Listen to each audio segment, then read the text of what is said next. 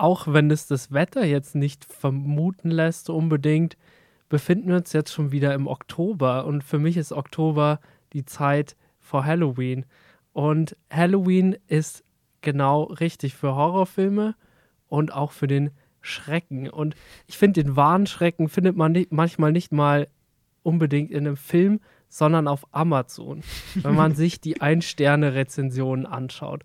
Und da habe ich mir überlegt, mal wieder ein kleines Quiz zu machen und ich frage mal David und Felix nach einem Film, da werde ich die Rezension vorlesen und sie können mal erraten, um welchen Film es sich dabei handeln wird. Ich bin sehr gespannt, das ist eine gute Idee. Na, fangen wir gleich mal an. BS Int, die Rezension mit dem Titel Fahrt, lahm. Schwache Dialoge, schauspielerisch mies, Drehbuch grottenschlecht, ein paar Menschen, die in einem einsamen Dorf ungelöste Probleme vor sich herschleppen.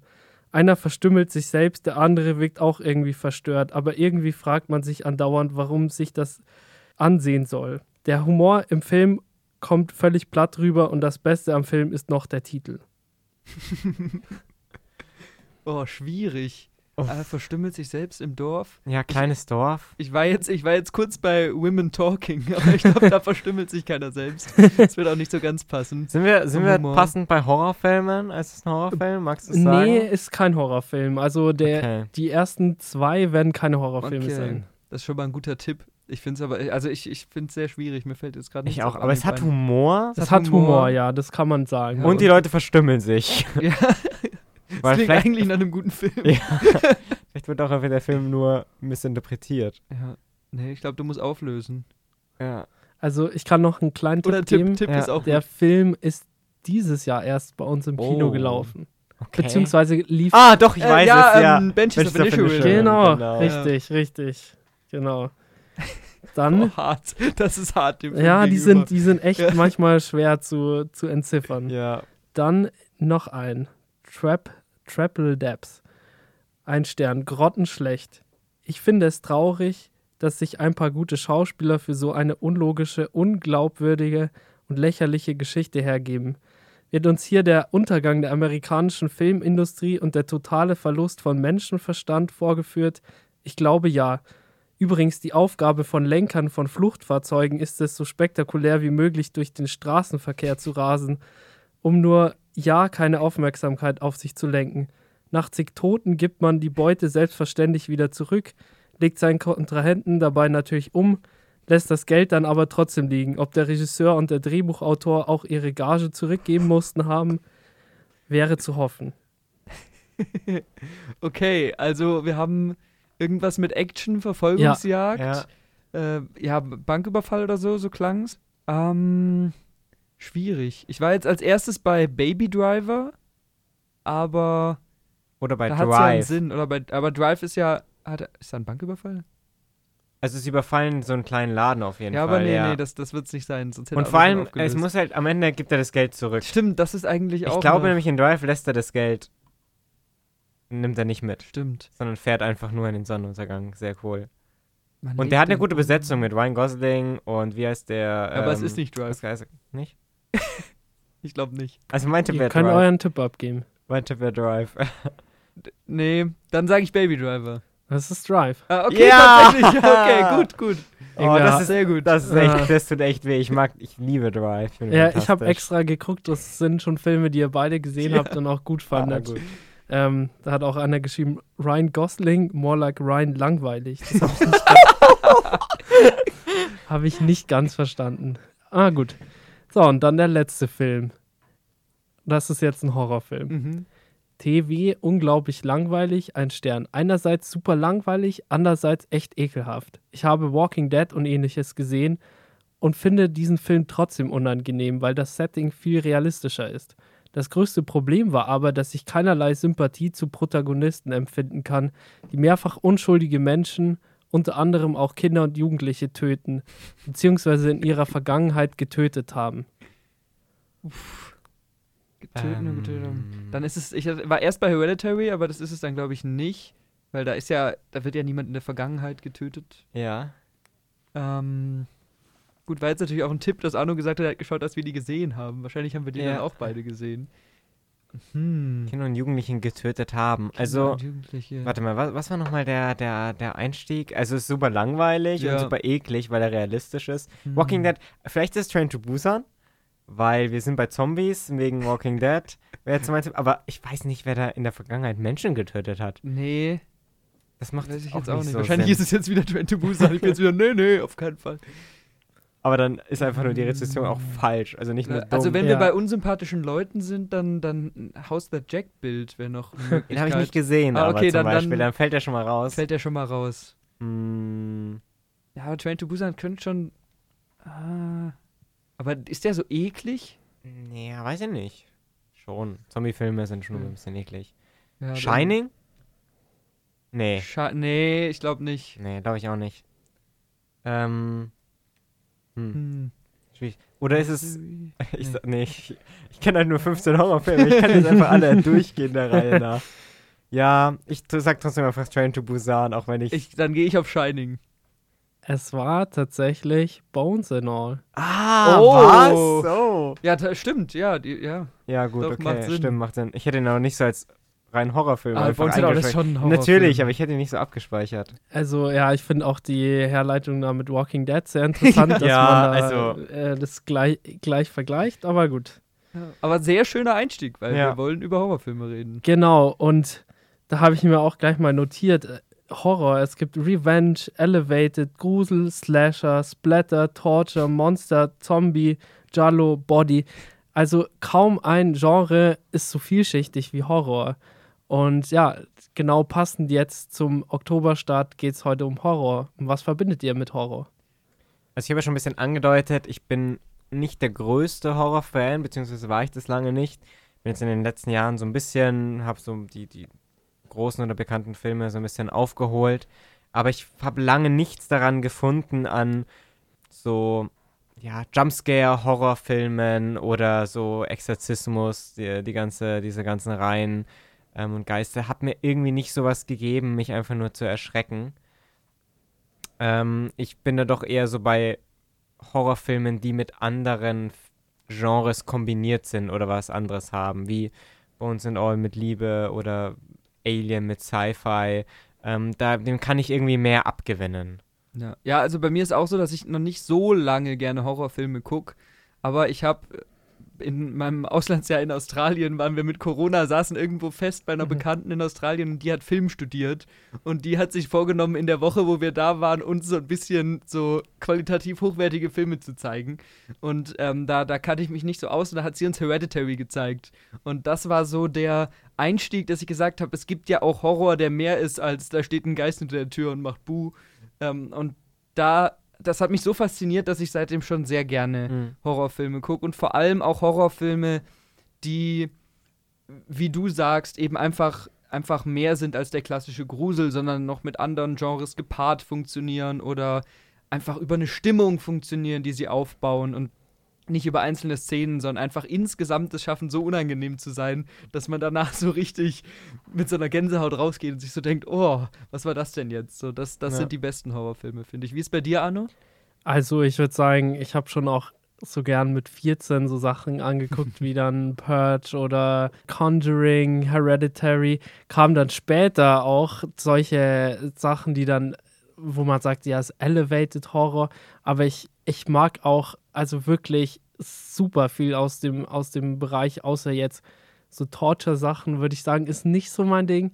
Aber ich bin jetzt auch nicht so picky. Also ich habe mir jetzt vor ein paar Wochen auch Insidious angeguckt mhm. und es war jetzt nichts, was ich bereut habe. Also ich mhm. mag auch so diesen, ja, man, man sagt ja gern, das ist so ein bisschen Geisterhaus, so ein bisschen dieses Jahrmarktshorror-Ding. Also das, da habe ich auch nichts dagegen, aber natürlich finde ich das schon cooler, wenn das eingewoben ist in eine komplexere Story. Ja, ich finde, das hängt auch immer von der Situation ab, in der man guckt, weil wenn ich jetzt ja. irgendwie, keine Ahnung, mit ein paar Freunden mit einem Bier ins Kino gehen will oder so, dann kann ich mir auch gut, äh, was weiß ich, den nächsten Conjuring oder The Nun 2, der gerade läuft oder sowas genau. angucken, weil das ja auf seine Art durch den, den Horroraspekt doch irgendwie unterhält. Und wenn ja. man sich dann mal erschreckt, dann ist es ja auch irgendwie lustig. Ja, ihr habt, ihr habt schon gerade ein bisschen angesprochen, definiert ihr, eine, also für euch Horror oder macht für euch einen guten Horrorfilm aus, wie sehr ihr euch gruselt oder sowas? Ihr habt schon gesagt ein bisschen, dass das eher so ja, dass man mit einem dunklen Gefühl danach rausgeht, dass das irgendwie einen nachträglich beeinflusst oder ist es dieses Erschrecken, ist es, würde dann sagen, hey, dann hat er für mich als Horrorfilm funktioniert, wenn der mir einfach ich ihn eklig finde oder ich erschreckend werde oder was weiß ich. Also ich würde schon sagen, dass ein Horrorfilm bei mir irgendeine Art von unangenehmem Gefühl auslösen mhm. sollte. Sei es jetzt insgesamt so eine Stimmung oder kurz Ekel oder kurz Erschrecken oder so, aber irgendwie sowas steckt für mich schon ein bisschen in der Definition drin. Also ich habe mal bei Wikipedia nachgelesen und da steht, ein Horrorfilm erzeugt Angstlust beim Zuschauer. Und ich finde, eigentlich trifft es dafür, dass es Wikipedia ist, relativ ja. gut, weil man erfreut sich daran, dass der Film eher negativ konnotierte Gefühle bei ja. einem auslöst. Und nee, ich habe nur auch ein bisschen gefragt, weil wenn man so an ältere Horrorfilme zurückdenkt, ähm, habe ich jetzt auch nicht so viel gesehen, aber zum Beispiel Night of the Living Dead, die Nacht der lebenden mhm. Toten. Ähm, da ist es nicht so, dass ich da jetzt irgendwie ängstlich unter der Bettdecke sitze oder mhm. sowas. Ähm, der lässt natürlich auch irgendwie so ein Spannungsgefühl da, aber ich würde den trotzdem natürlich als Horrorfilm zählen. Gut, weil es einfach ein Zombiefilm ist oder sowas, aber den, der macht mir trotzdem auf eine Horrorart Spaß, obwohl ich ihn jetzt nicht so gruselig finde oder so. Ja, ich glaube, dass das schon auch vor allem dieses Pacing, was, was Horrorfilme anbetrifft, ist ja in den letzten Jahrzehnten nochmal, gerade ab den 80ern, nochmal viel intensiver geworden. Ich habe auch jetzt erst vor kurzem den Texas Chainsaw Massacre angeguckt, der auch unglaublich eklig ist, also keine Frage, aber heutzutage würde man sagen, ja gut, das schon ein bisschen äh, ruhiger und langsamer erzählt. Aber ich glaube eben dieses Gefühl von Unbehagen und das kann auch so ein, so ein äh, Night of the Living Dead auslösen, auch so ein Texas Chainsaw, dieses Gefühl von auch Angst und diesem ständigen Tod. Ich glaube, für mich ist das auch so ein Thema, dass der, die Todesangst so zentral ist. Also das ist ja für mich so dieses übergreifende Thema für Horror, der Tod. Entweder man, man ist selbst mit dem eigenen Tod konfrontiert oder mit dem Tod von anderen, aber das ist immer wieder ein Thema, das auftaucht und vorherrscht und ähm, man, man kann dem auch nicht entfliehen. Deswegen ist für mich Horror auch, Horror ist einer von zwei äh, Filmarten, die ich auch gucken kann, wo ich dann mal aufhöre, immer wieder nachzudenken über den Film, weil mich das so mitnimmt. Mhm. Ähm, das andere ist eine Komödie. Und wenn ich da eine Komödie anschaue und ich finde die lustig, dann denke ich gar nicht so sehr über den Film, Film handwerklich nach, mhm. sondern ich gucke den Film einfach an mhm. und bin drin. Und das, finde ich, macht ein guter Horrorfilm für mich aus. Ich glaube, dass das mit dem Tod auch ein ganz spannender Punkt ist, was auch mit dieser Angstlust zusammenhängt, ja. weil wenn man äh, die Angst bei jemandem auslösen will, dann braucht man irgendwas, wovor der Zuschauer oder die Person in dem Film Angst haben soll. Und das im, im Prinzip das Einfachste, wovor fast jeder Angst hat, ist irgendwas, was mit dem Tod zu tun hat. Ja. Weil so kannst du wie so, wie so eine menschliche Urangst irgendwie auslösen. Weil es ja. gibt Filme, die ähm, sich wirklich darauf fokussieren, die halt auch an, für ein breites Publikum funktionieren. Weil wenn du die Angstauslöser irgendwie anders definierst, wenn du zum Beispiel sagst, in einem Spinnenfilm ist Angstauslöser nur die Spinne und es geht nie irgendwie darum, dass das Leben in Gefahr ist. Gut, für Leute, die Spinnen gruselig mhm. finden, funktioniert das, für andere Leute funktioniert das eben nicht. Aber diese Todesangst, wenn die gut inszeniert ist, funktioniert fast für jeden. Und das, das passt doch ganz gut, weil dann haben, sind wir schon ein bisschen bei so ja, klassischen Tropes oder sowas, mhm. warum sowas so oft verwendet wird, wie Dunkelheit, du sagst jetzt gerade du sagst jetzt gerade schon Spinnen ja. oder irgendwie ja alleine sein in einem Wald, in einem Haus, was weiß ich wo. Die sind, das sind Tropes, die auf unterschiedlichste Weise eingebaut werden, einfach mhm. weil sie irgendwie ja, sich jeder damit identifizieren kann und jeder verstehen kann, warum man vor sowas Angst haben könnte oder so. Und, und alles dient zu dem, was Arno eben gesagt hat, dass es Emotionen auslöst, die dich so in den Film reinziehen, wie es fast nur ein Horrorfilm oder eine Komödie kann. Ja. Also als so ein bisschen als, als Katalysator von, von deinen äh, Emotionen macht es Sinn. Ja. Ja, ja. ja auch was Horror auch unglaublich gut ist, ist so ein Spiegel der Gesellschaft. Also du hast ja auch gerade Night of the Living Dead erwähnt, was auch eine Kapitalismuskritik ist. Dann äh, diese ganzen Slasher-Filme waren ja auch Kritik an der Tabuisierung von Sexualität und auch an der Zensur von Medien. Mhm. Und ja, heute diese Filme, wie zum Beispiel auch äh, Talk to Me, gehen auch Themen wie, wie Drogenkonsum ähm, und, und Überdosis, ähm, solche Themen werden immer wieder in Horrorfilmen abgehandelt, die dann auch gesellschaftliche Probleme aufdecken. Und das Mhm. finde ich super interessant. Talk to Me, äh, schaut bei uns bei YouTube Ja. vorbei. Arno hat eine Kritik dazu Genau. gemacht. Sehr cool. ja, ich, ich glaube, das sind wieder zwei Sachen, die man ganz gut paaren kann, weil Ja. Felix ja über klassische Motive gesprochen hat. Und es gibt ja wirklich Motive, die sich durch jeden Horrorfilm fast ziehen. Also gerade das Spiel mit Dunkelheit, mit Geräuschen und so weiter. Das, das siehst du immer wieder. Aber dadurch, dass du in, auf, einer, auf einer höheren Ebene so viele große Themen über einen Horrorfilm drüber setzen kannst, haben, funktioniert es einfach immer, weil es ein bisschen einem anderen Zweck dient. Wisst ihr, was ich meine? Ja. Also da ist, da ist äh, ein, ein Mittel, was natürlich zum Grusel funktioniert, aber ob ich das Mittel jetzt in einem Film einsetze, der über, keine Ahnung, schwierige Kindheit als große Problematik spricht oder über einen Film, der Konsumkritik anspricht, hat so einen unterschiedlichen Effekt, dass es gar nicht schlimm ist, dass sich das Motiv selber wiederholt.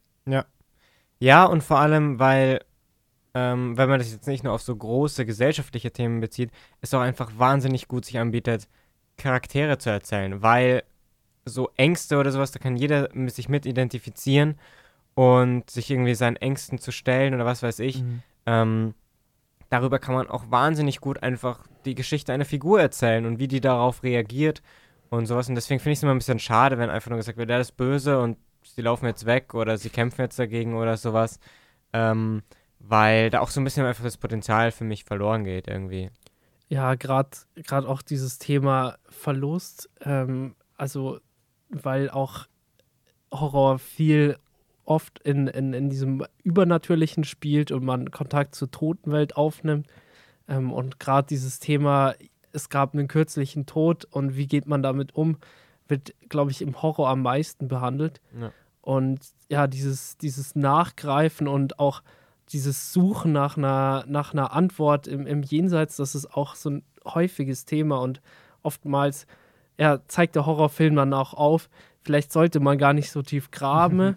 ähm, ja, aber es gibt natürlich auch immer wieder so klischeehafte Sachen, ähm, die in den Horrorfilmen vorkommen, die dann auch oft parodiert werden, aber bei denen ich mich manchmal auch freue, dass die da sind, wenn zum Beispiel Charaktere jetzt die Treppe nicht runterlaufen, sondern wieder hochrennen oder sich dumm anstellen. Es gibt wirklich echt viele klischeehafte Sachen und wenn man das alles sehen will, dann kann man sich Insidious angucken, den neuen Film. Aber manchmal finde ich das gar nicht so schlecht, dass, dass, dass sowas auch vorkommt. Genau. Weil es muss, es muss auch nicht jeder Horrorfilm, wie du gesagt hast, ein großes Thema Nee. drüber haben, große Gesellschaftskritik, sondern es kann auch einfach ein unterhaltsames, äh, irgendwie, wir gruseln halt ein bisschen Ja. sein. Und vielleicht noch ganz kurz in Ergänzung zu dem Punkt, den Felix eben gesagt Mhm. hat. Ähm, ich glaube auch, dass man Figuren in Horrorfilmen so gut, so nahbar erzählen kann, weil man eine Seite von ihnen zeigt, die wir Menschen als sehr privat ansehen. Also dieses Angst haben oder auch, was du gesagt hast, Arno, dieses Umge Umgehen mit Verlust oder so, sind eigentlich Sachen, die, die so sehr intim und sehr persönlich sind und so und die man sehr für sich behält irgendwie, oft zumindest. Und dadurch, dass man diese Seite einer Figur zeigt, macht man sie dann auch gleich viel nahbarer und viel persönlicher, weil man das irgendwie auch mit Menschlichkeit assoziiert. Ja, nur ganz kurz dazu, wir wollen jetzt hier nicht zusehen Theorien oder sowas so. ab abdriften, aber man sagt ja auch immer bei der Erstellung von Charakteren, sowohl für Filme als auch für Geschichten generell so, dass so man Charakteren oftmals so einen Trait gibt, der sie irgendwie verletzbar macht, der irgendwie zeigt, die sind irgendwie schwach oder haben ein Problem, die sind nicht perfekt, einfach weil sie das interessanter macht, weil sie es Mhm. fehleranfälliger macht, das, damit kann man sich besser identifizieren, das macht sie auch irgendwie spannender, weil sie noch irgendwas haben, worüber sie hinwegkommen müssen. Und das sieht man ja mit Angst haben, das hat ja jeder irgendwie und da Mhm. funktioniert das deswegen auch so gut. Genau. Habt ihr, habt ihr, habt ihr auch so Sachen, wo ihr sagt, okay, es ist mir ein bisschen zu viel davon in, im Horrorfilm. Ähm, ich ich habe darauf gar keine Lust mehr. Ich kann das nicht mehr sehen. Also ich habe es nicht so viel gesehen, weil ich nicht so viel solche Filme anschaue, weil ich weiß, es macht mir nicht viel Spaß. Aber ich bin halt einfach kein Freund von Jumpscares und ich weiß, das hört man immer von irgendwem, der sich einbildet, gerne Filme zu schauen und sich da so ein bisschen auszukennen, aber ich weiß nicht, also ich, ich erschreck, aber ich bin nicht wirklich, hab keinen, fühl keinen Schrecken oder sowas, sondern es ist einfach nur so dieses plötzliche Auftauchen und ich kann es schon zwei Minuten vorher vorhersehen. Ähm, und das finde ich einfach extrem nervig. Oder wie du gesagt hast, manchmal passt es, wenn, wenn Charaktere nicht ganz logisch sich verhalten oder sowas, aber wenn sie sich wirklich mega dumm äh, irgendwie benehmen, dann denke ich mir auch, ja, okay, alles mhm. klar, weil, ja. Ich glaube, die meisten Sachen, die nerven, sind halt auch einfach Sachen, die mich an, an anderen Genres auch nerven. Ja. Wenn man zum Beispiel ein Stilmittel wie ein Jumpscare, der durchaus effektiv sein kann und gut funktionieren kann, aber einfach viel zu viel benutzt, dann nervt es. Weil ich finde, wenn ein Film das ein, zwei, dreimal macht und genau weiß, an welchem Punkt brauche ich jetzt einen Jumpscare, also was ist ein Jumpscare, wenn man das erklärt? Ein plötzliches, plötzliches Auftauchen. Genau, irgendwie plötzlich steht ein Monster in der Ecke oder plötzlich kommt ein lautes Geräusch oder so. Dann kann man das super gut machen, aber es darf halt nicht alle zwei Minuten passieren. Ja. Und genauso, wenn jetzt in einem Film, der sich eher ernst nimmt, mal eine Figur was Unrealistisches macht, ist okay. Wenn da aber die ganze Zeit so Sachen gesagt werden, so, ja, ja, wir müssen uns jetzt trennen, dann, ja. damit wir besser aus dem Haus finden und wir gehen jetzt nach oben, anstatt rauszugehen und so weiter, dann nimmt es einem irgendwann auch den Grusel, weil ich mir denke, ja, ihr seid ja auch selber schuld, so ein bisschen. Ja, also ich meine, das mit Jumpscares ist schon echt viel geworden. Ja. Dann schaue ich mir so eine unglaubliche Pilgerreise des Harold Fry an. Also wirklich so ein so ein Seniorenfilm und sogar in dem Film gibt es einen Jumpscare. ähm, ich habe aber auch prinzipiell nichts dagegen, wenn er gut eingesetzt wird. Sogar ein Hitchcock hat die schon benutzt, mhm. äh, dass da mal Krähen angefangen haben zu schreien in dem Film, dass der Zuschauer auch weiß, okay, jetzt, jetzt bin ich dabei. Ja. Aber ähm, diese, diese Violinen, diese Streicher, die, die das so andeuten, das kann ich nicht mehr. Also das, da, das wirklich, es, es reicht irgendwann. Also das ist bei mir schon zu viel und das ist schon echt klischeehaft geworden. Mhm. Aber sonst, ich werde immer wieder aufs Neue überrascht. Es gibt immer wieder Horrorfilme, bei denen man denkt, oh, die sind konventioneller und das ist eigentlich nur so Teenie-Horror. Aber die können dann trotzdem noch was, so wie der Megan-Film von letztem Jahr, wo ich auch überhaupt keine Erwartung hatte. Ach echt, hast du den, war der gut? Ich, ich fand ihn nicht schlecht und äh, ich dachte mir, ja, ist das irgendwie jetzt so ein bisschen so ein Chucky-Film? War es auch ein bisschen, aber ich fand es dann auch nicht schlecht. Also manchmal tut man dann diese Filme, straft man die dann auch ab, weil man denkt, ja, das ist halt so ein klischeehafter Horrorfilm mit Sex-Jumpscares und den schauen sich halt die 16-Jährigen an, die gerade äh, jetzt diesen Film mal im Kino angucken können, aber manche von den Filmen haben dann doch noch was. Mhm. Deswegen kann man, also ich glaube, ich bin verzeihender bei Horrorfilmen als bei anderen Filmen. Ja. Was ich bei Horror auch ganz toll finde, was du jetzt schon so ein bisschen angedeutet hast, man kann ganz viel mit einfachen Techniken und Motiven arbeiten. Ja. Das heißt, man kann Horrorfilme mit einem relativ kleinen Budget auch machen. Zum Beispiel jetzt besagter Talk to Me, über den du geredet hast. Ja. Ähm, und das ist immer cool, weil es macht ja eh immer Spaß, Filme von jungen Regisseuren zu sehen, irgendwie Erstlingswerke zu sehen oder so ein bisschen Indie-Filme zu sehen. Und das funktioniert im Horror für mich sehr, sehr gut, weil Felix und ich haben ja in der letzten Folge über das Fantasy Filmfest mhm. geredet und da ging es dann unter anderem auch um Sci-Fi-Film und so. Und da ist es dann natürlich mit dem Budget doch immer schwierig, wenn du sagst, du machst einen Film, du hast keinen großen Namen, irgendwie musst du das Geld zusammenkriegen. Wenn du dann aber ewig viel Special Effects mit Aliens oder Tier-Make-up oder wie auch immer machen willst, dann ist es halt einfach oft an der Grenze zum guter Film, aber das sieht so doof aus, dass ich das nicht ernst nehmen kann. Und solche Probleme hat man beim Horror selten, weil man viel mit Dunkelheit spiel spielen kann. Man kann ganz viel an einzelnen Locations drehen. Ich finde, die besten Horrorfilme sind teilweise Kammerspiele. Ja. Deswegen hat, hat das Genre einfach so viel Potenzial in alle Richtungen und du brauchst nicht erstmal deine zig Millionen und Milliarden Budget, um da wirklich was draus machen zu können. Er hat, hat Sam Raimi, der die Spider-Man-Filme gemacht hat, der hat auch mit Evil Dead angefangen. Ist eine mhm. meiner Lieblings-Horrorfilmreihen. Und das hat, der war nicht mal Student, also der hat den einfach so nebenbei äh, finanzieren können, mit, mit Freunden gedreht. Mhm. Und ist ein absolut fantastischer Horrorfilm, gerade der zweite. Und das ist super billig gemacht, aber diese Kamera ähm, ist, ist so kreativ eingesetzt, äh, weil sie auch die Kamera ist so eine Person für sich selbst und gerade mhm. im Horror, wo du ein bisschen mehr experimentieren kannst, funktioniert es auch so. David F. Sandberg, der jetzt die Shazam-Filme gemacht hat, der ist bekannt geworden durch einen Kurzfilm, der heißt Lights Out. Mhm. War dann auch ein Langfilm. Da wird einfach nur gezeigt, wie eine Frau einen Lichtschalter an- und ausmacht und immer wieder kommt eine Figur, die näher dran ist. Ah, die ihr. man nur im Dunkeln Genau. sieht. So, ja, ich habe den Trailer gesehen, glaube Und ich. so, so, kleine, so kleine Sachen funktionieren dann halt. Mhm. Ähm, und damit kann man Erfolg haben. Und gerade wie du sagst, so für Independent-Filmemacher, für Leute, die gerade anfangen wollen mit Filmen, ist das perfekter Einstieg, um auch wirklich einen Film realisieren zu können. Ja, das stimmt. Noch ganz kurz eine Sache. Ich nehme nehm immer Bezug auf Sachen, die wir vor fünf Minuten gesagt haben. Das tut mir leid.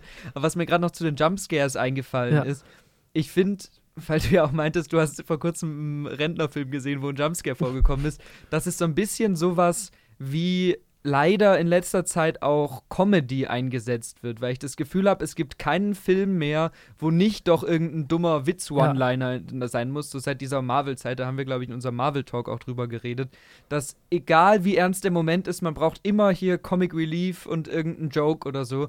Und genauso ist es mit mit Jumpscares ein bisschen, weil teilweise in Filmen, wo es überhaupt nicht reinpasst oder wo es eigentlich gar nicht Teil des Genres ist, baut man jetzt Horrorelemente ein, nur um den Zuschauer kurz mal wieder ranzukriegen.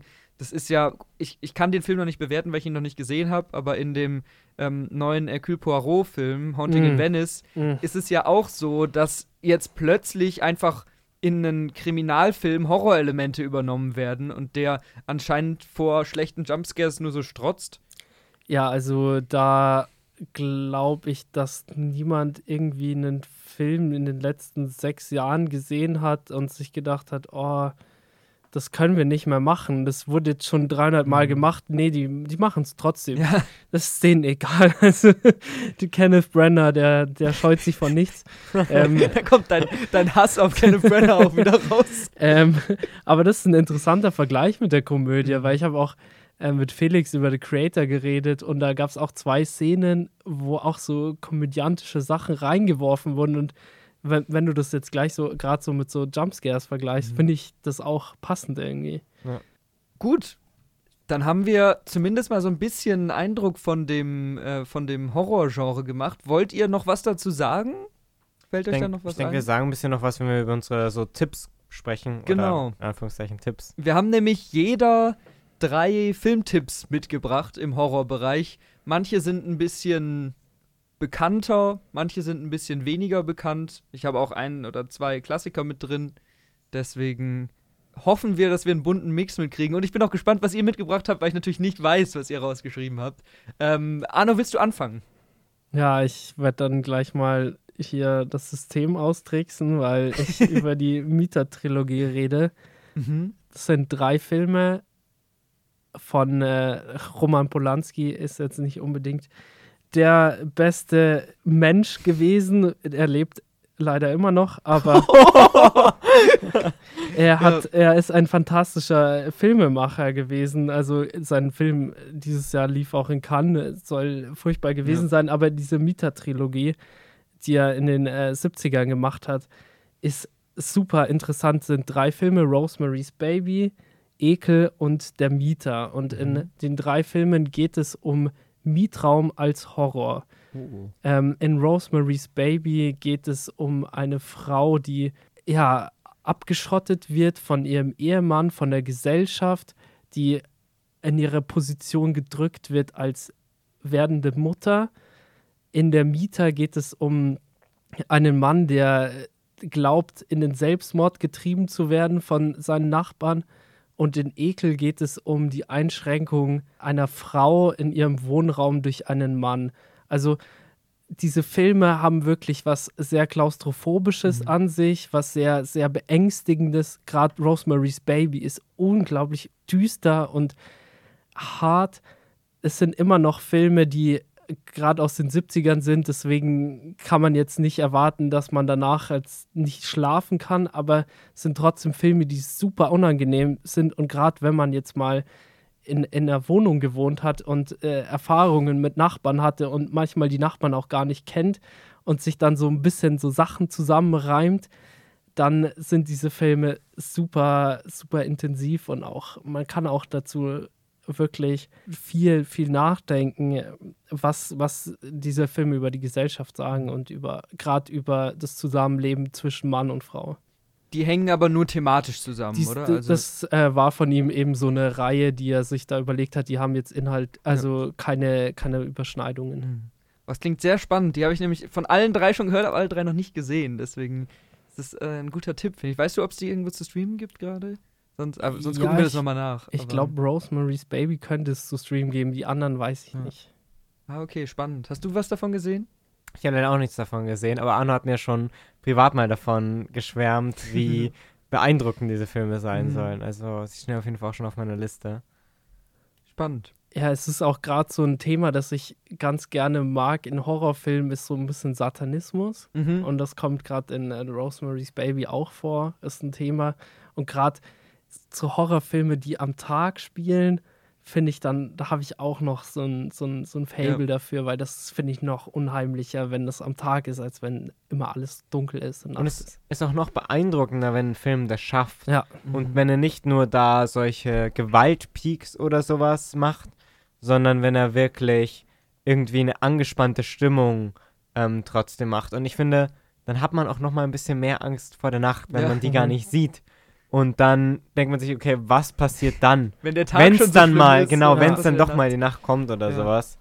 Ähm, Und sind, haben die, haben die, sorry, habe ich dich unterbrochen? nee, nee, alles gut. Haben die so Kammerspielelemente, weil du sagst, es geht um Wohnraum oder so? Also spielen die viel an einem Ort? Ja, also Ekel würde ich sagen, spielt größtenteils in der Wohnung. Mhm. Also Kat Catherine Deneuve wird da durch von Zimmer zu Zimmer durchgeschickt. Also das ist wirklich auch so, so Gruselkabinett-mäßig, Mhm. nur, nur viel, viel, viel perverser und abgedrehter. Ähm, aber ja, diese Wohnungsfilme sind größtenteils eben Ja. auch in der Wohnung angesetzt und, und gerade diese Momente, wenn, wenn, mal, wenn man mal außerhalb dieser Wohnung sind, fühlen sich an wie so, so ein kleines Durchatmen, aber man denkt sich, oh nein, äh, eigentlich kommt das nächste Grauen Ja. und Übel.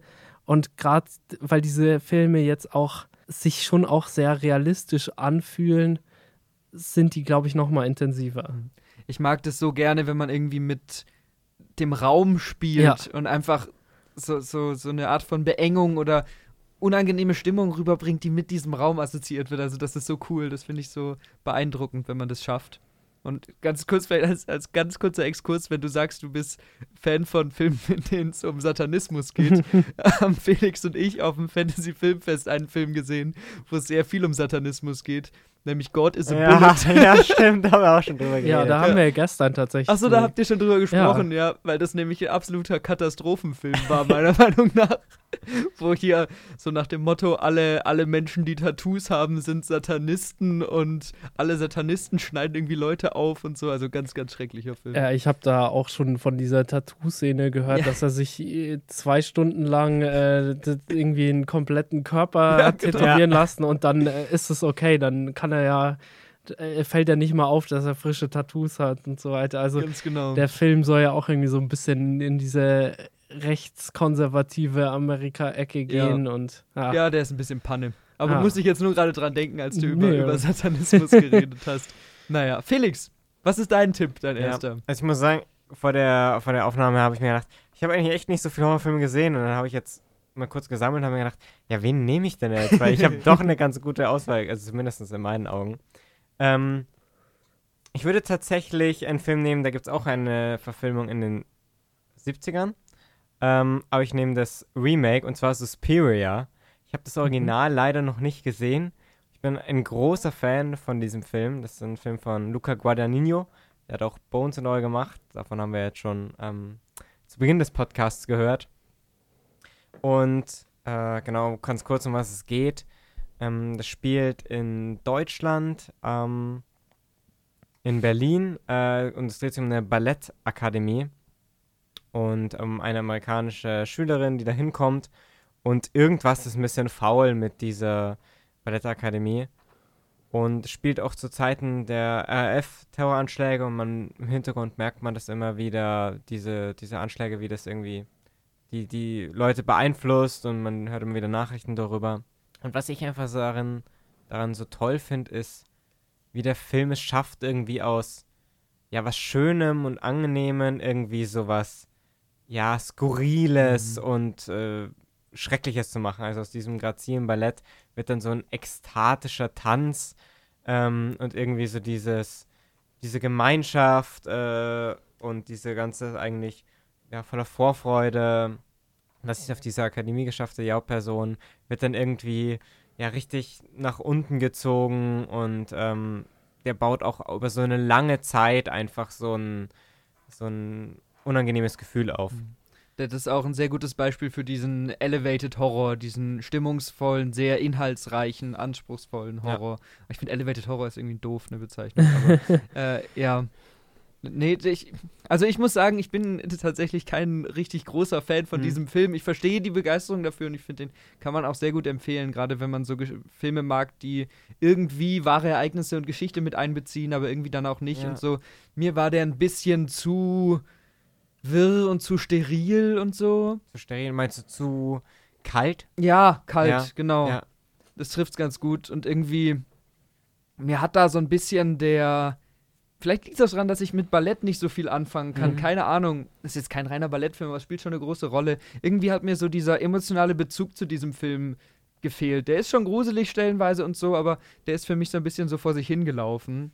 Ja, gut, ich, sti- ich stimme natürlich da nicht zu, weil ich finde schon in der ersten Szene merkt man irgendwie die Verzweiflung der Person. Man fragt sich, okay, was Ja. ist, warum ist sie jetzt so aufgelöst? Und dann wird das nach und nach aufgearbeitet und dann noch weitergeführt.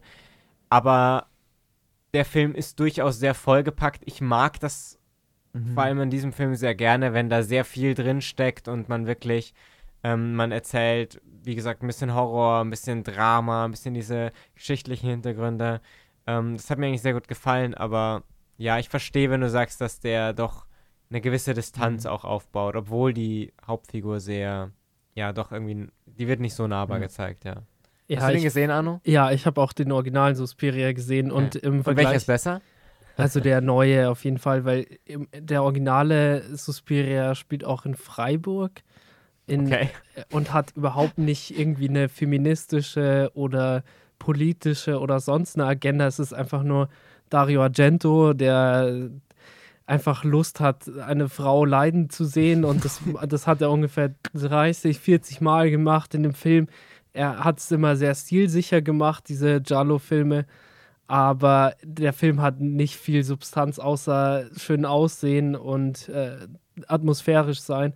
Und da finde ich, der neue Suspiria hat auf jeden Fall da viel mehr geschafft, gerade schauspielerisch ist der unglaublich stark. Ich glaube, Tilda Swinton spielt Mhm, drei mhm. oder vier Charaktere und gerade diese dieser Film hatte so ein besonderes Sounddesign, das ist mir noch im Kopf geblieben. Dieses Knach Knacken von diesen Knochen, während Ja. die da zerbersten, wer zerbersten wird, diese eine Frau. Boah, das war so furchtbar. Also, das war ein Film, der ist mir auch unter die Haut gegangen und äh, es kommt selten vor, dass ich einen Horrorfilm habe, wo ich mich wirklich unbehaglich fühle, so richtig krass unbehaglich und Suspiria hat es geschafft und gerade ähm, Dakota Johnson fand ich phänomenal in dem Film. Man hat auch gemerkt, wie sie leidet, auch Mia Goths Charakter war unglaublich gut und ja, also ich finde es schön, wenn, wenn so ein Regisseur, der auch ein Talent dafür hat, Charaktere emotional zu inszenieren, so einen Film macht. Ja. David, was ist dein Tipp? Äh, mein Tipp, das ist so ein Film, wo man wahrscheinlich drüber streiten kann, ob man es jetzt ganz als Horrorfilm bezeichnet oder nicht. Aber ich habe ihn jetzt mal reingepackt, weil Felix und ich sind da aus dem Kino raus und waren wirklich komplett Ich glaube, niedergeschmettert du nach dem mir jetzt Film. meinen Pick für später, aber Das- sag mal. Ist nämlich von 2021 von Eskil Vogt äh, The Innocents. Ah, okay, ja. Habe ich dir gestohlen? Nee, aber ich, hab ich hatte gehofft, dass du den sagst, Ja. tatsächlich, ja. Da geht's, es ist ein, ein nordischer Film, ich weiß gerade nicht genau aus welchem Land, aber Alles dasselbe. Ganz genau. Aber es geht um eine Gruppe von Kindern in einem eher armen Wohnblockviertel, wo mehrere so ganz riesengroße, hässliche Wohnblocks stehen, ähm, die sich anfreunden und miteinander spielen und so und dann rausfinden, dass sie in irgendeiner Art übernatürliche Kräfte haben. Es klingt jetzt, finde ich, wenn man es erzählt, so ein bisschen wie so ein X-Men-Superhelden-Origin-Film, ist es aber überhaupt nicht. Also es ist irgendwo zwischen Horror und Drama, weil es dann eben darum geht, wie die Kinder ihre Kräfte einsetzen, ob sie sie zum Guten oder zum Bösen einsetzen und was überhaupt gut und böse ist und so. Und das, das ist ein ganz, ganz spannender Film gewesen, weil der Main Cast eigentlich nur aus Kindern besteht. Und ich finde das immer ein bisschen es ist immer ein bisschen schwierig, weil Kinder im Film können oft ein bisschen ja. anstrengend sein. Aber hier funktioniert es wirklich perfekt. In dem Jahr haben wir, glaube ich, gesagt, der Junge, der in diesem Film der Antagonist ist, war einer der besten Antagonisten ja. des Jahres. Äh, und das ist, glaube ich, ein zwölfjähriger Junge gewesen oder so.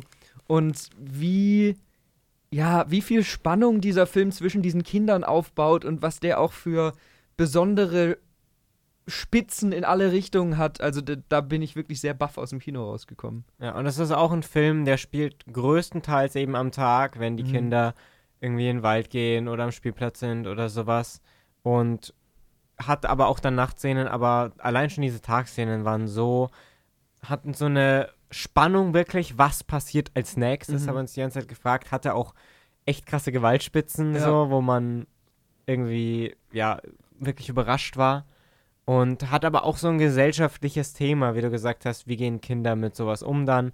Dann eine der beiden, also es ist ja eine Familie, eine der beiden Kinder hat ja auch, glaube ich, so eine ähm, geistige Behinderung mhm, oder mhm. sowas. Wird auch, wie damit umgegangen wird und wie dann die Schwester sich um sie kümmert und sowas, also Geschwisterlichkeit spielt auch eine Rolle. Und ich fand den auch echt stark, mhm. einfach weil der auch eben so gute Drama-Elemente hat. Und dann eben aber auch noch diese Tristesse und diese Armut in diesem Viertel genau. spielt eine große Rolle. Wobei, ja. ich fand, das war jetzt nicht so ein ähm, Abfuck äh, Ausseh Armutfilm nein, nein, das nicht, aber man merkt schon, ja. da ist ein, wird ein Umfeld gezeichnet, in dem man eigentlich nicht unbedingt will, dass ja. Kinder aufwachsen. Das ist nicht dieser Villa-Film, wo die alleine irgendwo. Nein, überhaupt nicht. Das ist, der ist ja. auch wieder sehr, der zeichnet so eine ganz kühle Welt irgendwie mhm. und alles sind so in so grauen Farben und so und nichts wirkt wirklich schön. So. Hast du den gesehen, Arno? Ja, äh, ich fand den auch extrem düster und drastisch, weil es gab Momente, wo ich, gerade in Horrorfilmen finde ich das super spannend, wenn es Momente gibt, jemand stirbt oder es etwas Hartes passiert und du weißt, die Welt wird danach für diese Person nie wieder so sein, wie es gerade noch vor zehn Minuten gewesen ist. Und in diesem Film gibt es eine Szene, in dem Charakter, ja, etwas passiert, weil vielleicht der Charakter noch nicht weiß, wozu er überhaupt fähig ist. Ähm, da habe ich mir gedacht, oh, gerade bei so Kindern, weil Kinder oft auch nicht einschätzen können, weil, welche Konsequenzen ihre Taten haben, ist es, ist es besonders hart in diesem Film und auch gerade dieses Gefühl, dass diese Kinder sich so so komplett allein überlassen sind. Sie haben niemanden, an den sie sich wenden können. Mhm. Keiner hört ihnen zu. Die Eltern sind auch komplett überfordert von diesen beiden Geschwistern. Dieses Gefühl von, von dieser Ohnmächtigkeit und, und diesem Selbstüberlassensein, das fand ich extrem hart in dem Film. Man hält Kinder ja eigentlich auch immer für so unschuldig und ja. inszeniert sie ja meistens auch dann als Opfer oder sind irgendwie besessen oder so. Aber dass die Kinder in diesem Film halt alles sind nur nicht unschuldig und trotzdem fühlst du irgendwie mit ihnen mit. Ja. Also das ist so interessant, wie die geschrieben sind. Das hat mir ganz gut gefallen. Ja, und ich finde auch spannend, was du gesagt hast mit den Konsequenzen, Arno, weil ich finde, nicht nur bei dem Film, sondern generell bei, bei Horrorfilmen gefällt mir das sehr gut oder auch generell bei Filmen, die wirklich die Konsequenzen zeigen. Weil oftmals denke ich mir bei Dramen oder bei Horrorfilmen mit Dramenelementen, ja, die Person stirbt jetzt oder verliert ein Ohr oder was weiß ich, so, was, aber wie muss das für die anderen Personen sein? Wie muss ja. das für die Person selbst sein? Irgendwie scheint es danach niemand mehr zu interessieren. Ja, gut, ist halt jetzt so. Wie bist du auf das Ohr gekommen? Ja, keine Ahnung. Aber, ja, du hast recht, ich weiß, was du meinst. Ja. Oder in, in Talk to Me mit den Augen oder sowas, oh, wo ich ja. mir denke, so, wie muss das sein? Also, wenn, wenn ich danach sitze, wäre das danach viel ja. schlimmer als das noch erleben. Ja. Weil man damit leben muss, irgendwie sowas. Und wenn so ein Film das anspricht, dann wirkt der mal nachträglicher als ähm, so. Das stimmt. Möchtest du weitermachen, Arno? Ja, ich habe äh, einen Film noch dabei von Julia Ducournau. Äh, der Film heißt Titan, war Gewinner der Goldenen Palme 2021. Und das ist ein Film, da bin ich im Kino gesessen, habe mir teilweise so ein bisschen die Augen zugehalten, weil der Film legt los. Also ich habe von ihr den Film Raw davor gesehen, der auch schon echt ordentlich ist. Da, da geht es ein bisschen so um, um Kannibalismus. Und in Titan hat sie sich ein bisschen von, von David Cronenberg äh, inspirieren lassen, den ich sehr schätze. Und da geht es ein bisschen um, ja, ich würde sagen, es geht um, um Transhumanismus, es geht um sexuelle Ausbeutung, es geht um sexuelle Gewalt. Der Film ist unglaublich schwer linear zu verstehen und der Film ist auch so ein äh, Film von der Art, wie ich ihn am liebsten mag. Es ist ein Gefühlsfilm. Man fühlt von Minute 1 an was und äh, es zeigt einen Charakter, der auch unglaublich gebrochen ist von der Welt, von der Menschheit und erzählt eigentlich auch eine absurde Geschichte, weil diese Frau hat Sex mit einem Auto und ist jetzt schwanger von diesem Auto. Ja, ja. wenn man das jetzt so sagt, dann, denkt man, das ist ein komplett äh, äh, B-Film, einfach, einfach blöd, aber das ist der Film nicht. Ich habe äh, witzigerweise vor zwei Wochen dem Moritz, der auch öfter bei uns im Podcast dabei ist, diesen Film auf Blu-ray geschenkt und wir wollen den unbedingt zusammen angucken, wenn wir den beide noch nicht gesehen haben. Oh. Ich bin sehr gespannt darauf. Also, ja, äh, das macht mir nur noch mehr Lust, jetzt den Film zu gucken. Also es hat äh, eine, eine meiner Lieblingsbands, Future Island, hat da ein Lied drin und da gibt es so eine Gruppe von Feuerwehrmännern, die traurig mit so einem Glas äh, Whisky und einer Zigarette dazu tanzt. Und äh, das ist eine wunderschöne Szene gewesen. Und dieser Film ist wirklich intensiv. Also wenn man jetzt nicht, wenn man sich jetzt nicht so drauf einlassen kann, dann wirkt das vielleicht alles absurd. Aber wenn man darauf Lust hat, dann ist dieser Film wirklich empfehlenswert und es ist auch das erste Mal, dass die Schauspielerin in irgendeinem Film mitgewirkt hat oh. und dafür macht die Frau das wirklich toll. Ja, ich, ich finde, es ist allgemein oft bei Horrorfilmen so, dass man die Grundprämisse einfach schlucken muss. Da muss ja. man sich einfach drauf einlassen und das fällt vielleicht uns als Leute, die, was weiß ich, 500 Filme im Jahr gefühlt gucken, ein bisschen leichter als Leuten, die weniger Filme gucken. Aber wenn man das einmal tut und sich darauf einlässt, dass diese Kinder in die Innocence halt einfach ihre Kräfte ja. kriegen und dass sie halt einfach eine Beziehung zu einem Auto hat, dann, dann kann man, glaube ich, auch richtig viel Spaß, in, Anf in Anführungszeichen Spaß, mit solchen Filmen haben und vielleicht auch noch mehr von solchen Filmen haben als von den klassischen Blockbustern. Ja, weil auch dieser Film geht auch viel in, in so mythologische Ebenen rein, aber dann auch tatsächlich Ebenen, zu denen wir auch Bezug haben. Es geht viel auch ums, ums Idealisieren. Das, das fand ich an dem Film super interessant, weil man ja oft auch manchmal Menschen sich im Kopf irgendwie so ein bisschen zurechtbiegt. Und in dem Film machen das Leute auch. Da werden Menschen dann äh, für andere Menschen ersetzt und das finde ich super interessant. Also der Film bietet so unglaublich viel für diese Lauflänge. Mhm. Dann hat er aber auch noch Horrormomente, die halt wirklich, wirklich intensiv sind. Also ich habe noch nie einen Barhocker so kreativ eingesetzt gesehen wie in diesem Film. Okay, das, das, das klingt das gut. klingt wirklich wild jetzt, ja. Gut, dann kommt der auf jeden Fall auch auf meine Liste, beziehungsweise war er schon, aber es kommt noch, rückt weiter hoch. Felix, was ist dein nächster Ein Film, auf den man sich vielleicht auch einlassen muss, den ich auch nochmal im Kino sehen konnte, beziehungsweise da zum ersten Mal gesehen habe und ah. ziemlich überrascht war, ist äh, Mandy. Ah, hm. ja, ja. Und zwar ist ein Film mit Nicolas Cage, der ja irgendwie eine ganz wilde Filmografie hat. Also da sind ein paar gute Filme dabei und ein paar nicht so gute. Genau. Und in Mandy, ich kann auch ganz schwer sagen, um was es da geht. Es ist im Grunde eine, eine Rachegeschichte. Ähm, es passiert etwas zu der Frau von Nicolas Cage Figur und er macht sich auf zu einem Rachefeldzug. Das ist eigentlich die Grundprämisse.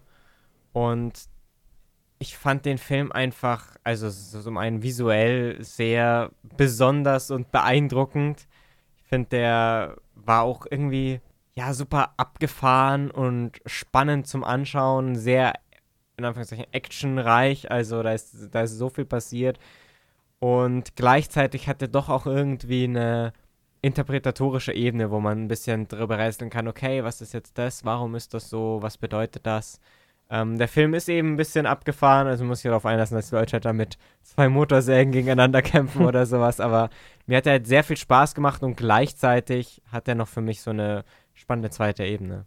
Ja, ich, ich finde, ich dachte auch, als ich, wir da reingegangen sind ins Kino, dass der halt eher so ein Spaß-Horrorfilm ist, aber das ist er eigentlich primär für mich gar nicht gewesen. Natürlich gibt es Szenen, wo Leute mit Sägen gegeneinander kämpfen, aber der hat auch eine sehr starke, harte, emotionale Ebene, die für mich sehr gut funktioniert hat. Und es ist halt, es ist halt wirklich so ein Deliriumsfilm, so ein bisschen, also wie da mit Farben mhm. gespielt wird und so und dann die, die Bilder so wabern und teilweise die Figuren in, in der Unschärfe bleiben, in die Schärfe kommen wieder zurück, in die Unschärfe gehen und so weiter.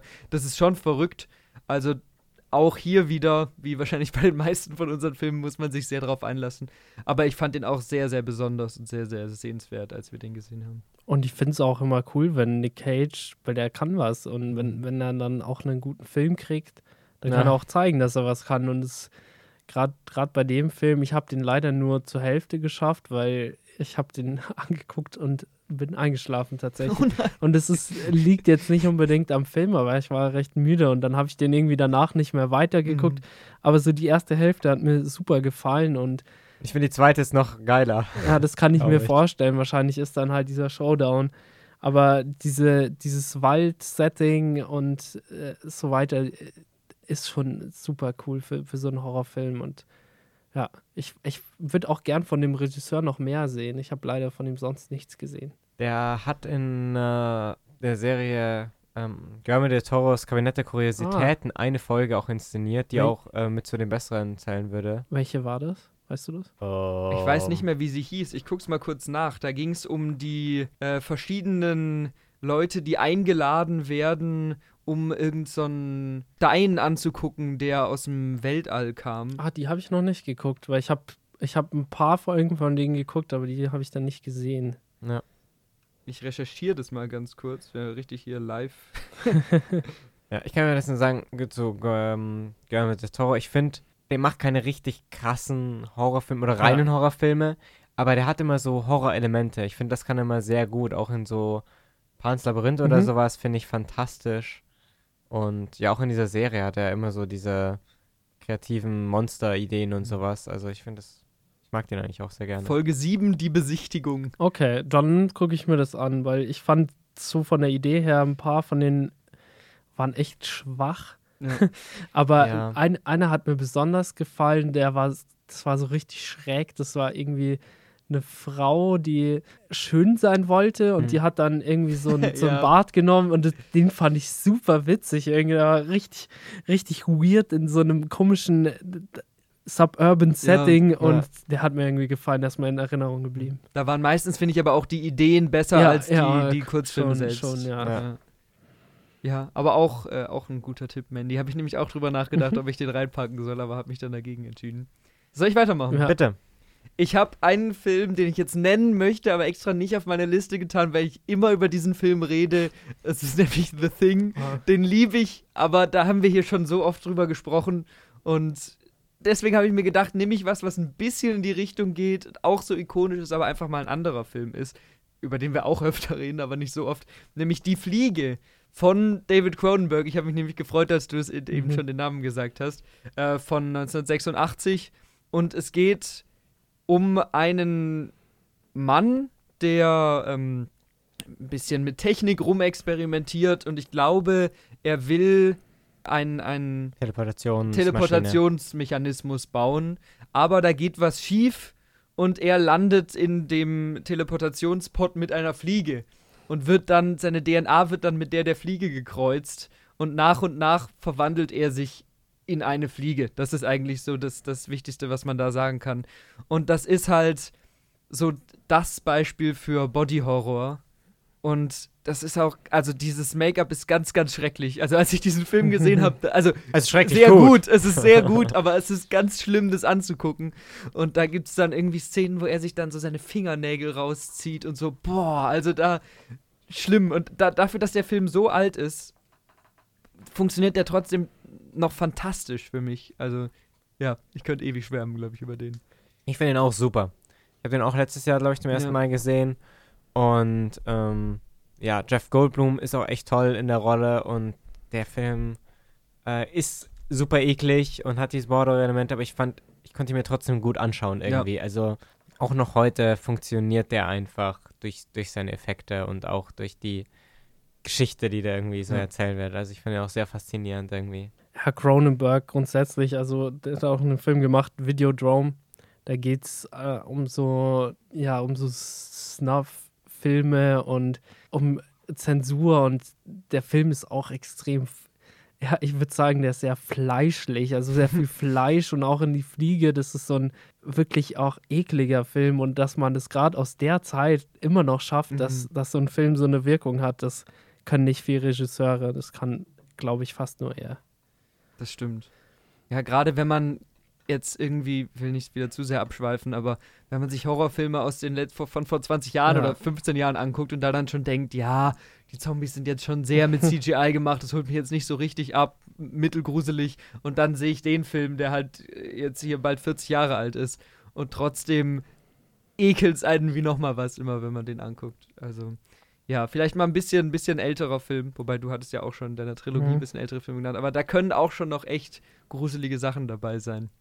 Aber möcht, möchtest du uns deinen, deinen letzten Pick noch verraten? Ja, ich tue mich gerade echt schwer, jetzt zu sagen, was ich da jetzt nehme und was ich nicht nehme. Ich bin gerade äh, am, am Schwanken, ob ich da vielleicht auch mal in die komödiantische Richtung gehen soll oder über einen absoluten Horror-Meisterwerksfilm rede. Hm, Kannst den anderen ja noch erwähnen. Das erlauben wir dir. das erlaube ich. Okay, dann erstmal zu dem witzigen Film. Es ist What We Do in the Shadows. Zusammen mit der Serie ist das für mich eine ganz andere Herangehensweise an Horror als die Filme, über die wir gerade vorher geredet haben, weil das ist so eine Dekonstruktion von dem Vampirfilm. Und Taika Waititi hat sich da gedacht, ich mache da mal so eine Art Verschnitt aus äh, The Office und äh, Nosferatu und rausgekommen ist eine Vampir-WG in Neuseeland, die ja sehr dysfunktional ist und äh, das Witzige an diesen äh, Filmen ist, dass äh, und auch an der Serie ist, dass diese Leute auch überhaupt nicht dazulernen. Das sind Leute, die sind einfach aus dem 18. Jahrhundert und verhalten sich noch so, aber leben halt im 21. Jahrhundert. Und äh, dieses Clashen von diesen Kulturen, auch dass sie die ganze Zeit mordend sind und mit sich völlig im Reinen, dass sie das tun, ist, ist super witzig und bietet halt echt viel, viel, viel Platz für, für wirklich absurde, humorvolle Sachen. Und genau gerade da in, diese, in dem Film und in der Serie glänzt er da auch. Die Serie spielt in, in New York und der Film eben in Neu, Neuseeland, ja. Ja, die Serie habe ich auch gesehen. An dem Film bin ich bis jetzt noch nicht, noch nicht gekommen. Aber die Serie fand ich total witzig. Also Ja. sehr unterhaltsam. Später sind da auch ein paar coole Cameos eingebaut Ja. und so. Aber wie du sagst, es verliert nicht den Kern dessen, was jetzt Vampirfilme oder Darstellung von Vampiren ausmacht, aber baut es trotzdem auf eine sehr humoristische Art auf. Das wäre jetzt meine Frage gewesen, weil inwiefern ist das dann ein Horrorfilm? Nur weil Vampire vorkommen? Oder weil wenn es Ja. wirklich hauptsächlich witzig ist, oder ist es brutal, oder was ist da? Also ich habe auch schon davon gehört, aber ich habe es noch nicht geschafft zu sehen. Also die, die Gewalt ist äh, schon da, aber die ist sehr humoristisch. Mhm. Ich würde trotzdem Vampire als, als Horror verorten, Okay, ja. weil das, was sie Also ist Twilight ein, äh, ein Horrorfilm? so gesehen hat, der Horror-Elemente, Fantasy-Elemente, aber ich würde jetzt äh, What We Do in the Shadows schon noch da in, in Ja. diese Richtung verorten. Gerade weil der Film auch und die Serie auch extrem in diesem Vampir-Mythos drin sind. Also das ist auch wirklich geschrieben von Leuten, die das wertschätzen. Es kommen immer wieder verschiedene Arten von Vampiren vor. Es wird immer wieder irgendwelche Referenzen reingestreut zu anderen Vampirfilmen und es gibt auch eine richtig tolle Folge, in dem alle Filmvampire vorkommen. Äh, auch Wesley Snipes ist Ja. dabei als Blade. Und es ist gerade, finde ich, auch eine schöne Verbeugung, gerade vor, vor dem Genre. Ich Ja. glaube, es ist vor allem das, ob es jetzt selbst Horror ist, kann man, glaube ich, drüber Ja. streiten dabei. Aber dadurch, dass es im Prinzip nur wegen den vielen Horrorfilmen, die es davor zu dem Thema gab, funktioniert und so ein bisschen so in Ehrerbietung davor funktioniert, würde ich es schon hier. Mhm. Also kann man, kann man dazu zählen, auf jeden Fall. okay. genau. Was ist der andere Tipp? Poltergeist äh, von Toby Hooper, äh, den anscheinend oder angeblich Steven Spielberg eigentlich gedreht hat. Er ist zwar nur als Produzent da, aber Poltergeist habe ich tatsächlich erst letztes Jahr gesehen im Kino. Im Lambotte lief der nochmal. Und dieser Film ist für mich alles, was, was an, einem, an einem Horrorfilm zentral ist und perfektioniert das. Also es geht um, um eine Familie, die in so eine Art Wohn, neue Wohnsiedlung einziehen und sie kommen in ein Haus und dieses Haus spukt einfach. Das ist eine ganz einfache Geschichte, aber dieser Film handelt viel ab über dieses amerikanische Wirtschaftsdenken der 80er und schafft es dazu noch unglaublich gruselig zu sein. Es sind wirklich auch nicht, man sieht wieder nichts, sondern es sind alles praktische Effekte. Und gerade dieses Gruselgefühl schafft dieser Film extrem gut und man, man fühlt sich auch so unbehaglich in diesem mhm. Film und auch fantastische Kinderdarsteller, was, was man wirklich nicht so oft hat und das muss, muss ich wirklich loben. Von wann ist der? Ungefähr? Ich 80er, frühe ja. 80er. Ah, okay. Und es ist ein absoluter Klassiker. Also gerade, ich glaube, dass super viele Filme wie, wie Conjuring, Insidious sich davon inspirieren haben lassen. Dieses, dieses Gefühl von Privatsphäre, die von, von etwas Bedrohlichem eingedrungen wird, das schafft dieser Film extrem gut. Also man merkt, dass, es, dass da Spielberg dran beteiligt mhm. war, weil der schafft es einfach, so Filme so grandios und bombastisch aussehen zu lassen, die eigentlich so ein kleines Setting mhm. haben. Gut, schreibe ich mir auch auf die Liste. Ja. Weil den habe ich auch noch nicht gesehen. Du auch nicht, oder? Nee. Ja. Mein Film, den werdet ihr beide auf jeden Fall schon mal gesehen haben. Uh, und zwar ist das ein Film, der auch wieder einen Genre-Mix äh, aufweist und auch schon ein bisschen älter ist, aber heute auch noch immer funktioniert, und zwar Alien. Hm. Ja. Als großer Sci-Fi-Fan muss ich natürlich hier auch hier einen, den großen Sci-Fi-Horrorfilm ähm, erwähnen. Und ich finde, ich finde es einfach geil. Ich finde einfach, das Design vom Alien ist super, ja. die Inszenierung davon, wie das langsam aufgebaut wird, lange nicht gezeigt wird und dann endlich gezeigt wird, auch wie es praktisch schon beginnt mit dem der Geburt des Aliens, sage ich mal. Das, das, funktioniert alles super gut. Aber der hat auch so eine Nähe zu den Figuren, was vielleicht zu Superior oder sowas noch fehlen mag. Ja. Kann man ihm super gut folgen, sieht cool aus.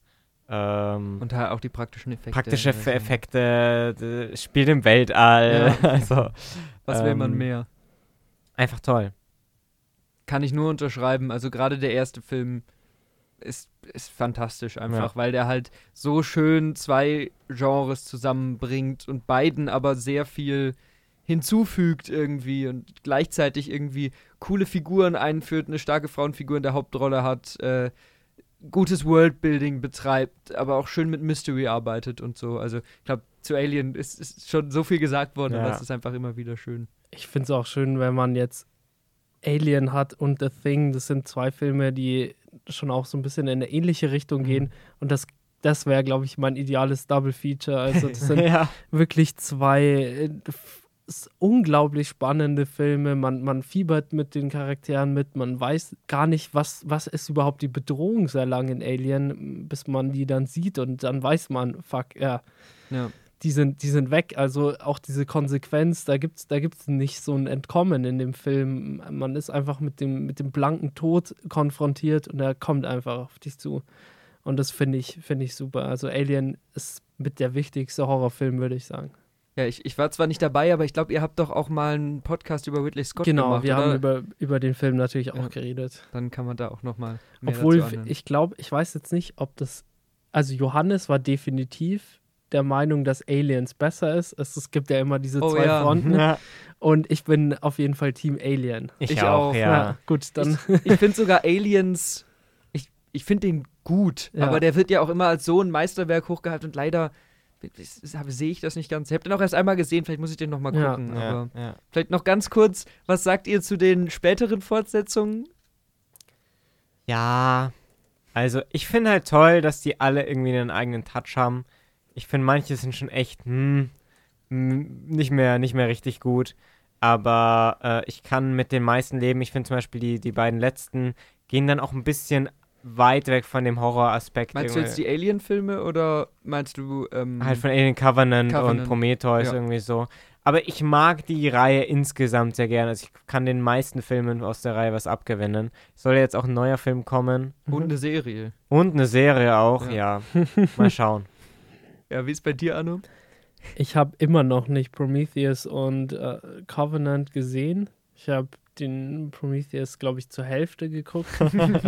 ich, ich will den eigentlich mal angucken, weil irgendwie, wenn ich, wenn ich Alien vs. Predator nicht mal so schlimm finde, dann glaube ich, kann ich den anderen was abgewinnen. Ja. Nur ich mag manchmal Ridley Scotts Filme, darüber haben wir auch Ja. ausge ausgiebig geredet, aber ähm, ich finde, manchmal nimmt der Typ sich einfach auch viel zu ernst und ich ja, habe du ihn Angst, nicht so mögen. dass, dass das bei Alien, was natürlich auch schon irgendwie so, also diese Szene mit diesem komischen, ich weiß nicht, was das für ein Wesen ist, das da, ja, diese Szene kennt man Ja. eben.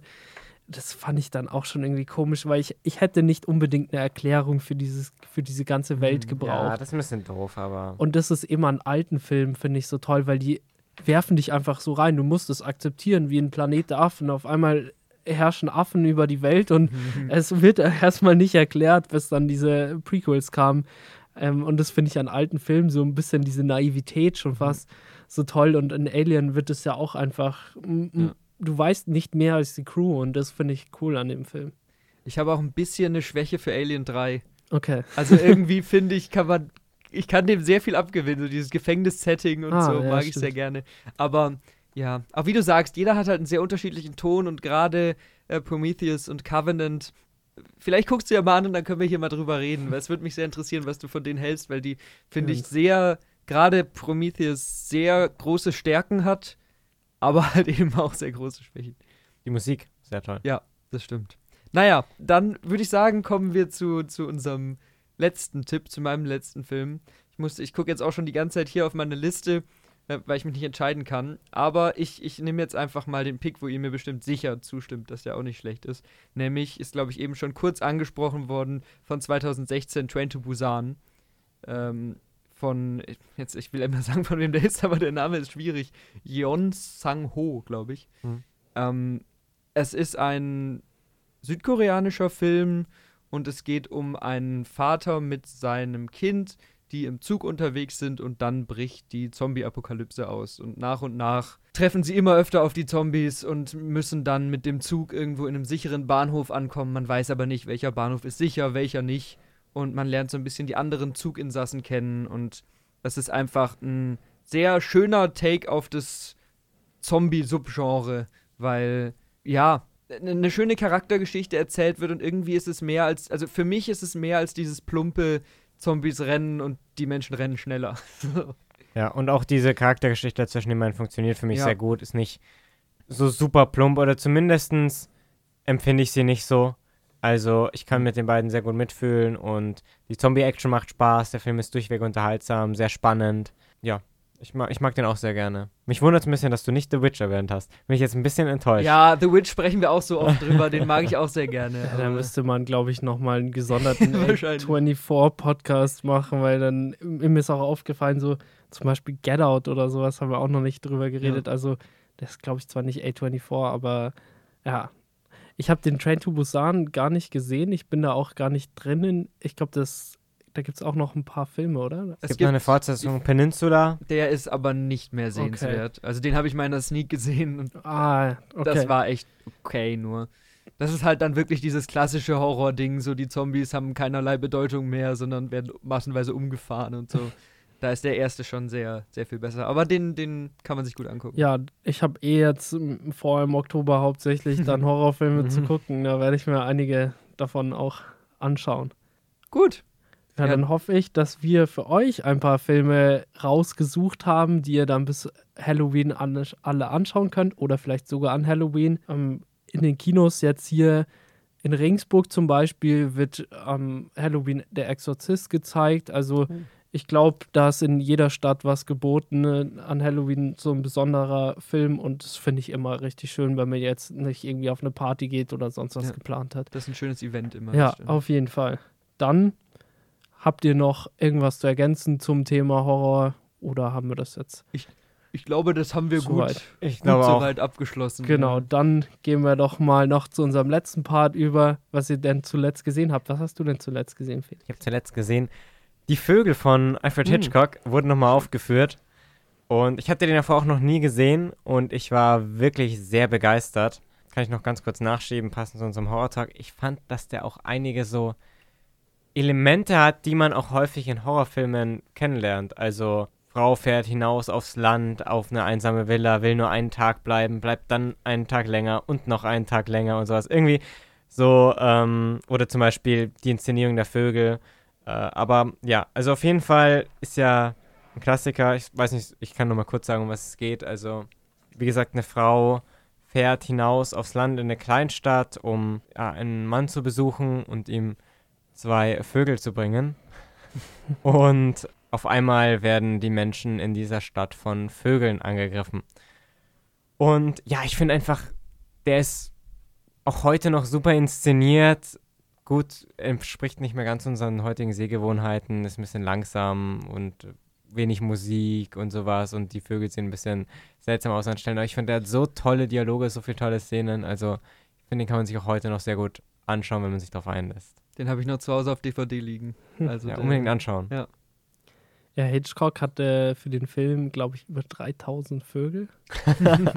und ja, er ist, er ist wirklich, wirklich stark. Also gerade beim zweiten Mal schauen fallen einem noch ein paar Sachen auf, die beim ersten Mal, wenn man da schon noch erstmal damit beschäftigt ist, sich eigentlich auf diese Vögel zu konzentrieren ja. und nicht so auf dieses Zwischenmenschliche, weil dieser Film ist für mich viel äh, ein Film über Kommunikation, über gescheiterte Kommunikation, über erfolgreiche Kommunikation und über eine, eine Person, die von außen kommt und ja, die festgefahrenen Dynamiken von, von so einer abgeschotteten äh, ja, Halbinsel mitbekommt und das ist schon super interessant. Ja.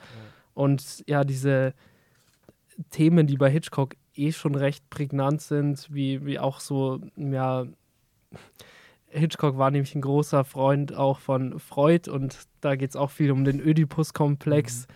und auch um äh, ja, unterdrückte sexuelle Fantasien und das kommt in dem Film auch wieder hoch. Aber auch ganz unterschwellig. Also ja. Also ich finde, den Film kann man sich einfach anschauen und der ist super spannend. Also man sagt nicht umsonst, dass äh, Hitchcock Master der Suspense ist, ja. weil der auch heute noch immer super spannend ist. Man wirklich mit den Charakteren äh, aufatmet, wenn sie dann in Sicherheit sind oder eben nicht. Aber gleichzeitig hat er eben diese auch gesellschaftlichen Themen wie Akzeptanz, wie äh, Verlust äh, oder eben auch ja sowas wie, wie Sexualität. Also mhm. echt super. Und spielt auch größtenteils am Tag. Also, ja. das ist auch cool. Richtig passend zum Horrorthema. Schon, gell? ja. Also ich bin nicht so passend zum Horrorthema. ähm, ich habe ich hab zwei Filme, über die ich reden möchte, aber der erste ist relativ kurz, da ist mir die, die Story ein bisschen witzig gewesen. Ich war nämlich äh, bei jetzt in den Ferien bei meiner Familie in NRW, auch bei meiner Oma, äh, anlässlich ihres Geburtstags, weil die ist 87 geworden. Und ich bin früher, als ich kleiner war, immer mit ihr ins Kino gegangen. Und sie hat sich alles mit mir angeguckt, einfach um mitzugehen. Also wir haben irgendwie die Hobbit-Filme gesehen, wir haben Star Wars geguckt, wir lauter Zeug und so. Und jetzt saßen wir dann da abends, haben uns überlegt, wir würden gerne irgendwas angucken und es ist natürlich immer schwierig, was zu finden, was meinen Geschmack und ihren Geschmack trifft und so. Dann war sie so, wir haben doch damals diese Hobbit-Filme angeguckt und die haben mir eigentlich ganz gut gefallen. Gibt's da nicht noch Herr der Ringe? Wollen wir mal Herr der Ringe gucken? und das, ich habe mich so gefreut, weil einfach ihr Vorschlag war, die anzugucken. Und dann haben wir zusammen den ersten Herr der Ringe-Film angeguckt. Und? Und sie hat, die fand den richtig geil. also, sie hat einfach total Spaß gehabt. Und es war auch ein Tag, wo sie ein bisschen müde war. Und ich meinte dann, wenn du einschläfst, gucken wir morgen zu Ende. Drei Stunden wach geblieben, saß im Sessel. Wow. Gerade hat die ganze Zeit ähm, diesen Film geschaut und hat am Ende dann auch äh, total geschwärmt, meinte dann kurz, also wenn man ein bisschen drüber nachdenkt, ist es natürlich alles Quatsch. natürlich. Aber er hatte sehr viel Spaß an diesem Film und es hat mich total gefreut. Also ich meine, zu Herr der Ringe muss man jetzt nicht ewig nee, viel sagen. Nee, ja. Ich habe auch so Spaß dran gehabt, dass ich mir zwei Tage später gleich alleine den zweiten Teil nice, angeguckt habe. Nice. Aber ja, das hat mich, hat mich sehr gefreut, dass, dass ihr das auch so gefallen hat. Das war irgendwie schön. Weil man merkt, dass auch solche Filme ja. auch älteren Leuten ja. gefallen können. Aber Genau, bevor ich meinen zweiten Film sage, kannst du ja vielleicht noch sagen, was du zuletzt gesehen hast, Arne. Das, David hat mich schon vorhin angeteased, was es denn für ein Film ist und möchte jetzt wirklich ausreizen. Also ich habe Rotting in the Sun geguckt von Sebastian Silva, der ist dieses Jahr erschienen, ist eine Mubi-Produktion, kam auch direkt auf Mubi raus und die Top-Review auf Letterbox war diesmal treffend, kommt nicht so oft vor. Die Top-Review ist Uncut Gems for Suicidal Grinder Users Und das trifft halt perfekt. Also Sebastian Silva ist ein mexikanischer Regisseur und der spielt sich selbst in dem Film. Und ja, der ist sehr depressiv und ketaminabhängig. Und sein Manager rät ihm ja, geht zu einem FKK-Strand und ja, klär dir da mal jemanden, dass du endlich mal wieder Sex hast. Und dann trifft er dort auf Jordan Firstman, äh, der sich auch selbst spielt. Und Jordan Firstman ist ein ja, Comedian, den, den ich angefangen habe in der Pandemie zu folgen, weil der sehr, ja, sehr witzigen, ja, gesellschaftlichen Content macht, wo er, wo er auch vor allem dieses Gen Z Millennial-Thema aufgreift und, und sich immer wieder das parodiert und auch äh, viel über diese Artificial Gesellschaft in LA sich lustig macht.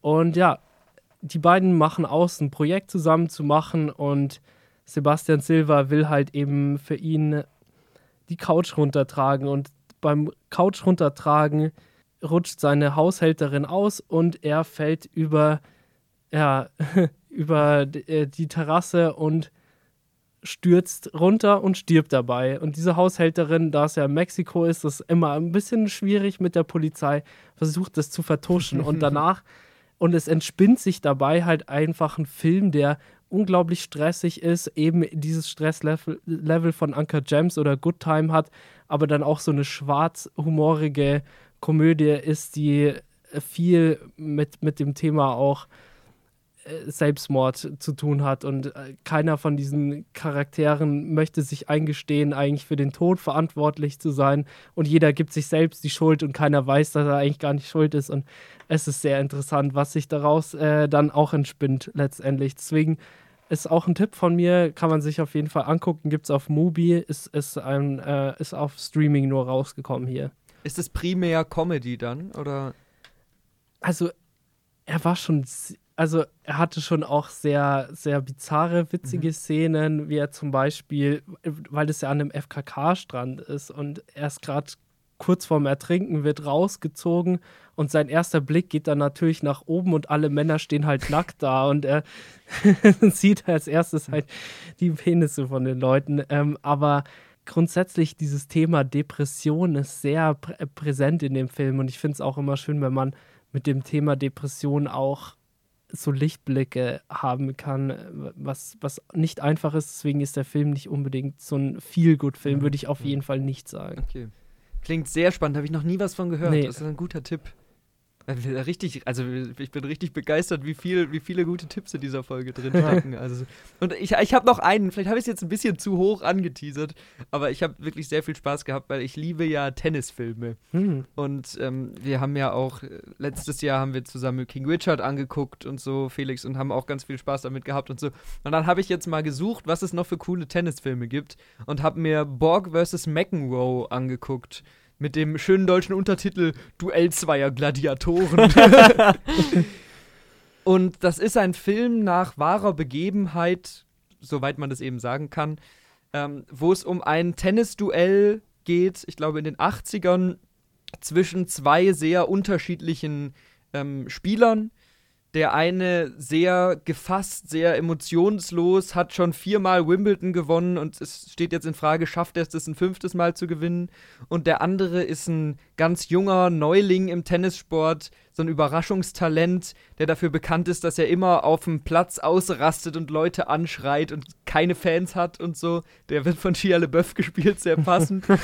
ähm, und die beiden treffen dann aufeinander und der ganze Film ist so aufgezogen, dass es auf dieses Wimbledon-Finale hinarbeitet. Also man weiß von Anfang an, die beiden sind im Finale, aber über die Zeit und über die einzelnen Spiele, die dahin führen, lernst du die besser kennen und so. Und das ist, also der hat mir super gut gefallen, weil das äh, durchaus ein sehr erwachsener Film ist. Also Tennisfilme haben ja oft so, so was viel Gutmäßiges, so ein bisschen zumindest für mich. Und das hat der ich will nicht sagen gar nicht, aber nur zu sehr kleinen Teilen, weil man geht auch wirklich ähm, mit, mit Rückblicken und ähm, langen Charaktermomenten sehr in die Psyche von den Figuren rein. Und wieso sind die so, wie sie jetzt sind? Wieso handeln sie so? Waren die schon immer so und so? Und dass man so viel Spannung zwischen zwei Figuren aufbauen kann, ohne dass die sich regelmäßig sehen in diesem Film. Also es ist, es ist richtig, richtig spannend technisch gemacht, wie, ja. wie die beiden erzählt werden. Du die ganze Zeit denkst, ja klar, das sind Gegenspieler, obwohl sie sich fast nie treffen. Und ähm, ja, ich, also vielleicht ein Tipp für Leute, die gerne Sportfilme oder so gucken. Auch wenn man keine Ahnung von Tennis hat. Ja. Kann man wo, sehr gut gucken. Wo gibt's denn den?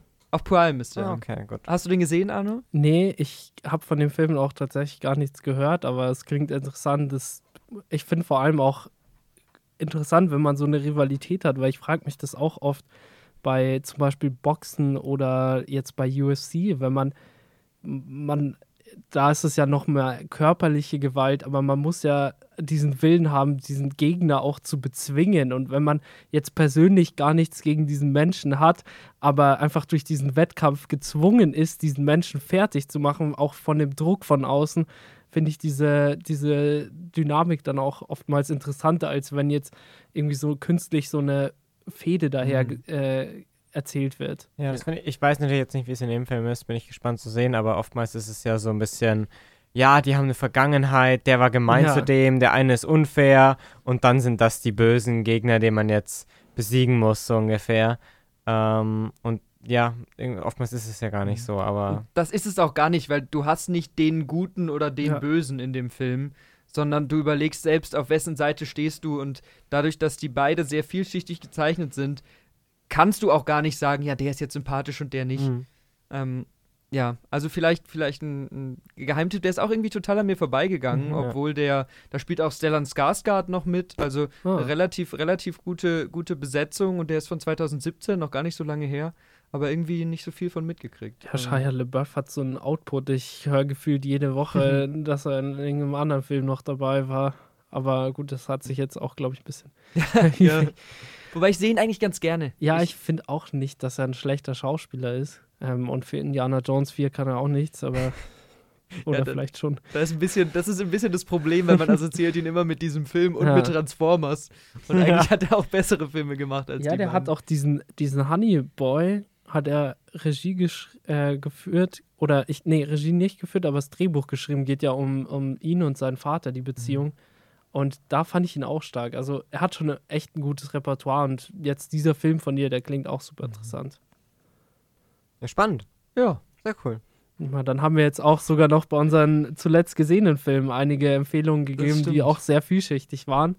Und ja, es hat mir eine große Freude gemacht, mit euch über Horrorfilme zu reden. Und ja, vielleicht kommt mal wieder irgendwann so ein Thema Horror auf. Das ist bei mir eh recht präsent. Ich rede super gern über Horror. Also ich glaube, wir hätten eh noch, äh, noch ja, ja. Zwei, auch, drei ja. Stunden drüber reden können. Aber ich glaube, jetzt ist erstmal Schluss damit für heute. Genug Filmtipps, glaube Ja.